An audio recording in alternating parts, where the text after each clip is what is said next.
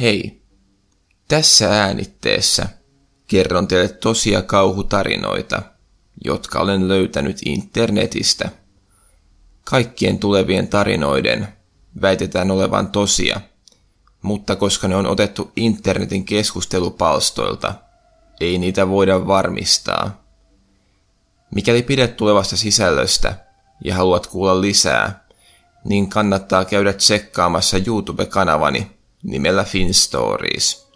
Sieltä löytyy paljon laajemmin vastaavaa sisältöä. Sitten ei muuta kuin laittakaa valot pois ja nauttikaa tarinoista. Ensimmäinen tarina. Tämä tapahtui minulle, kun olin yläasteella. Oli täysin normaali koulupäivä ja menin aamulla aikaisin kouluun. Menin vähän aikaisemmin kuin yleensä, koska minulla oli jotakin asiaa opettajan huoneeseen. Kuljinkin siis tyhjähköillä käytävillä kohti opettajan huonetta. Kun saavuin opettajan huoneen eteen, niin huomasin, että opettajan huoneen odotustilassa istuskeli mies. En ollut koskaan nähnyt häntä ennen, ja hän katsoi minua jotenkin oudosti.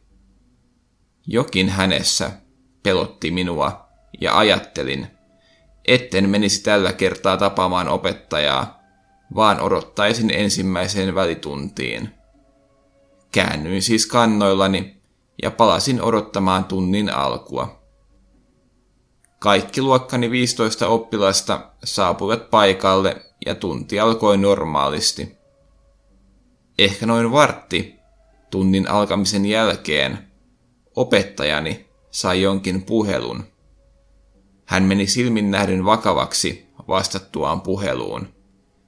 Sitten hän juoksi luokkahuoneen ovelle ja käänsi sen lukkoon. Hän kääntyi meitä kohti ja ohjeisti meitä menemään luokkahuoneen nurkkaan, niin hiljaa kuin pystyimme. Me tottelimme tätä käskyä. Meille nuorille tämä jännitys oli aivan järkyttävää. Yrittäkääpä joskus olla niin hiljaa kuin pystytte, samalla kun koko kehonne sykkii ardaliinia. Ei ole kovinkaan helppo tehtävä. Minuutit tuntuivat tunneilta siellä huoneen nurkassa. Kuitenkin hetken kuluttua kuulimme käytävältä askelia. Kauhuksemme nämä askeleet pysähtyivät luokkahuoneemme oven eteen. Kaikki me odotimme sydän pamppaillen, yrittääkö joku tulla sisään. Helpotukseksemme kuitenkin kuulimme askelten jatkavan matkaansa. Taas määrittelemättömän ajan jälkeen keskusradiosta kuultettiin, että tilanne on ohi ja voimme palata normaaliin opetukseen. Oppitunti jatkuu jotenkin normaalisti, mutta olimme kuitenkin kaikki todella epätietoisia, emmekä voineet keskittyä opetukseen. Lopulta tunti loppui ja pääsimme välitunnille. Ajattelin, että kaikesta huolimatta kävisin nyt hoitamassa asiat opettajan huoneella.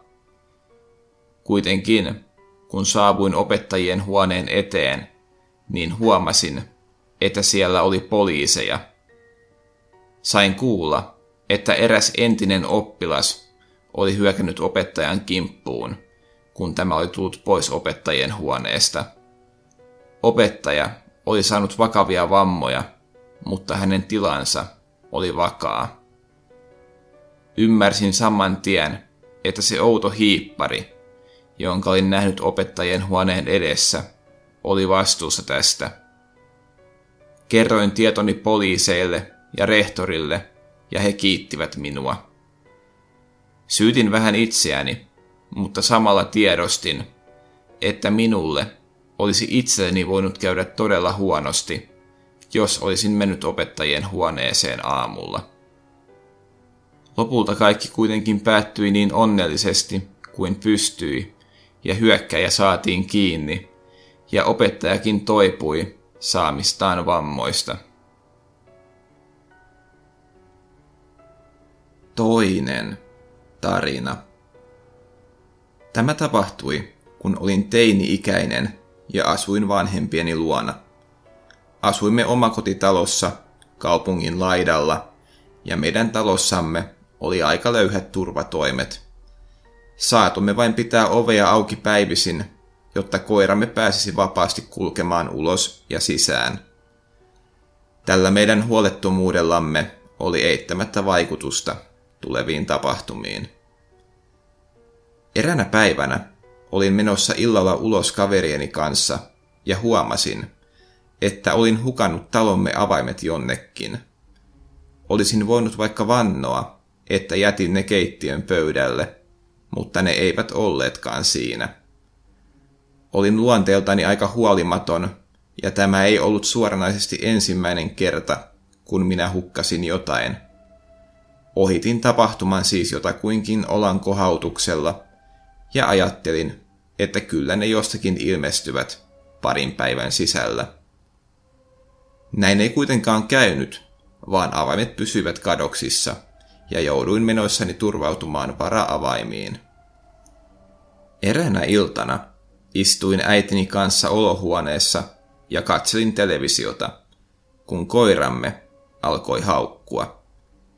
Se haukkui yleensä silloin, kun joku lähestyi tonttiamme. Nousimme äitini kanssa ylös tuoleistamme ja menimme katsomaan, oliko joku tulossa. Isälläni menisi myöhään töissä, joten emme häntäkään vielä odottaneet kotiin. Menimme eteiseen, mutta emme nähneet ulkoven takana tai pihallamme ketään. Huomasin kuitenkin, että ulkoovessamme ollut avain oli tipahtanut eteisemme matolle. Näin kävi silloin, kun joku laittaa toisen avaimen ulkopuolta sisään ja työntää toisen avaimen pois pesästä. Edes tämä ei saanut meitä millään tavalla epäluuloisiksi, vaan nostimme vain avaimen ylös lattialta ja jatkoimme iltaamme. Katsoimme äitini kanssa vielä hetken TVtä, mutta sitten tuli aika mennä nukkumaan. Kun menin huoneeseeni, niin laitoin oveni lukkoon.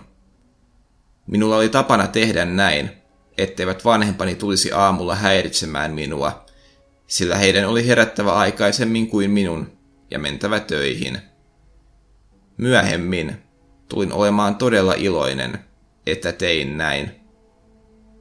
Muistan, että seuraavana aamuna havahduin siihen, kun vanhempani lähtivät töihin ja kuulin ulkooven käyvän. Isäni oli saanut aika lyhyet yöunet, mutta hänkin lähti aamulla töihin. Seuraavan kerran havahduin määrittelemättömän ajan jälkeen, kun kuulin ulkooven avautuvan uudelleen. Ajattelin, että jompikumpi vanhemmistani oli unohtanut jotakin ja palannut hakemaan sen. Aloin kuitenkin kuulemaan juoksuaskelia, ja ne tulivat suoraan kohti huonettani. Sitten joku tarttui oveni kahvaan ja yritti päästä sisään. Ovi oli onneksi lukossa. Hetken aikaa tunkeutui ja pyrki sisään, mutta sitten hän ilmeisesti ymmärsi, että ovi oli lukossa, ja kuulin juoksuaskelten menevän takaisin päin.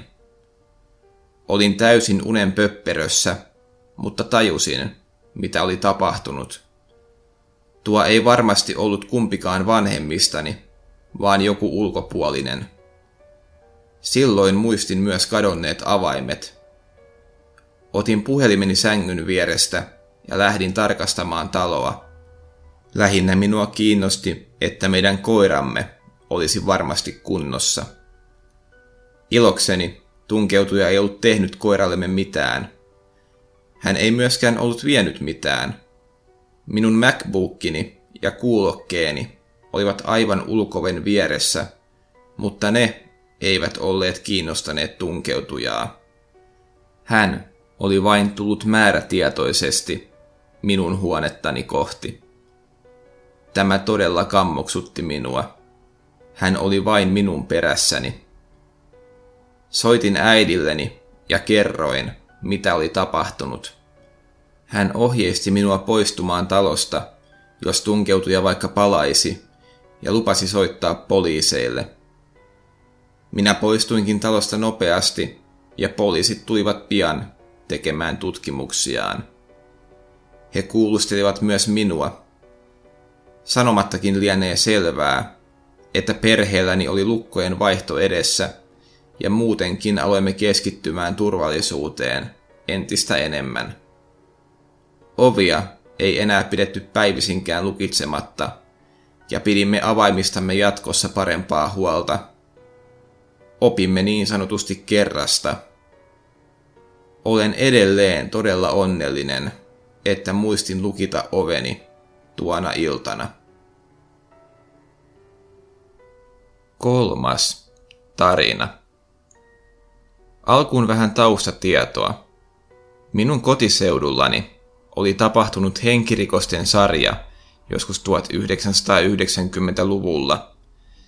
Se oli vähän sekava keissi, mutta lopulta siitäkin saatiin joku telkien taakse ja juttu viileni vähitellen.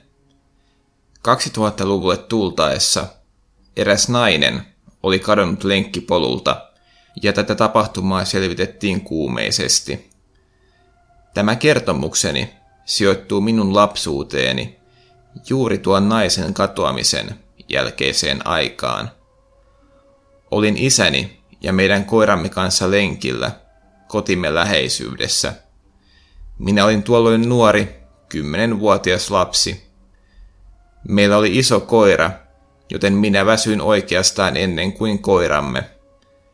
Koirallamme oli vielä energiaa, joten isäni istutti minut lenkkipolun vieressä olevalle penkille ja lähti koiramme kanssa vieressä olevalle mäelle, jossa hän voisi juosta sen kanssa mäkijuoksua. Minä jäin kököttämään penkille ja lepäämään, jotta jaksaisin sitten kävellä kotiin. Isäni pysytteli koko ajan näköetäisyydellä, ja katselin, kuinka hän juoksi mäkeä ylös alas. Pystyin siis huutamaan hänelle, mikäli tarve vaatisi. Sitten lenkkipolta tuli koiran kävelyttäjä, joka pysähtyi kohdalleni ja alkoi jutella minulle. Hän kyseli kuka olin, YMS henkilökohtaisia kysymyksiä. Tässä vaiheessa joku pariskunta lähestyi lenkkipolkua pitkin. Mies osoitti heitä ja kysyi, olivatko he vanhempani, ja vastasin, että eivät olleet. Sitten mies pyysi minua tulemaan hänen mukaansa ulkoiluttamaan koiraa. Vastasin, että en tule, mutta mies jatkoi suostuttelua. Hetken maariteltuaan hän tarttui jopa käteeni. Tässä vaiheessa aloin huutamaan isääni niin kovaa kuin pystyin. Pian isäni alkoikin lähestymään meitä, ja mies päästi kädestäni irti ja juoksi koiransa kanssa pois. Isäni oli tajunnut tilanteen ja oli aika hurjana. Ensin hän ajatteli lähteä miehen perään, mutta päätti kuitenkin jäädä minun luokseni, kun olin niin järkyttynyt tapahtuneesta. Kun isäni oli saanut minut rauhoittumaan, niin hän lähti kanssani kotiin. Unohdin tämän tapahtuman varsin nopeasti, ja parin päivän päästä olin jo aivan normaali. Pian sattui kuitenkin uusi katoamistapaus, ja jälleen kerran lähiseudultamme katosi nainen. Poliisit kävivät meidänkin talossamme kyselemässä, olisiko meillä jotain tietoa tapahtuneesta, mutta eihän meillä ollut. Kului muutama viikko, ja poliisi teki läpimurron. He saivat erään miehen kiinni, ja löysivät todisteita siitä, että hän oli vienyt nuo naiset. Eikä siinä vielä kaikki. He myös ottivat miehen DNAta ja huomasivat, että se sopii myös siihen DNAhan, jota oli löydetty aikaisemmin mainitsemieni 90-luvun henkirikosten yhteydessä. Hänet siis todettiin syyllisiksi niihinkin, ja niistä aikaisemmin vangittu mies päästettiin vapaaksi, ja luonnollisesti hän sai melko massiiviset korvaukset siitä ajasta, jonka hän oli turhaan istunut vankilassa. Tapahtuma oli luonnollisesti iso uutinen paikallisesti meidän alueellamme ja lähikaupunkien alueella. Asiasta kerrottiin myös paikallisella TV-kanavalla. Satuimme isäni kanssa katsomaan televisiota eräänä päivänä, kun uutiset tulivat. Tuosta asiasta luonnollisesti puhuttiin uutisissa, ja silloin näytettiin myös tuon miehen pidetyskuva. Sekä minä että isäni järkytyimme kovasti, kun näimme sen. Kuten tässä vaiheessa arvata saattaa, niin kyseinen murhaaja oli juurikin se mies, joka oli yrittänyt houkutella minua mukaansa kävelylle. Olimme molemmat todella järkyttyneitä ja pian ilmoitimme kertomuksemme poliiseille. Poliisit kiittivät ilmoituksesta ja kävimme myös joissakin kuulusteluissa. Tämä tapahtuma on saanut minut todella epäluuloisiksi kaikkia tuntemattomia ihmisiä kohtaan, ja kärsin tästä tunteesta vieläkin.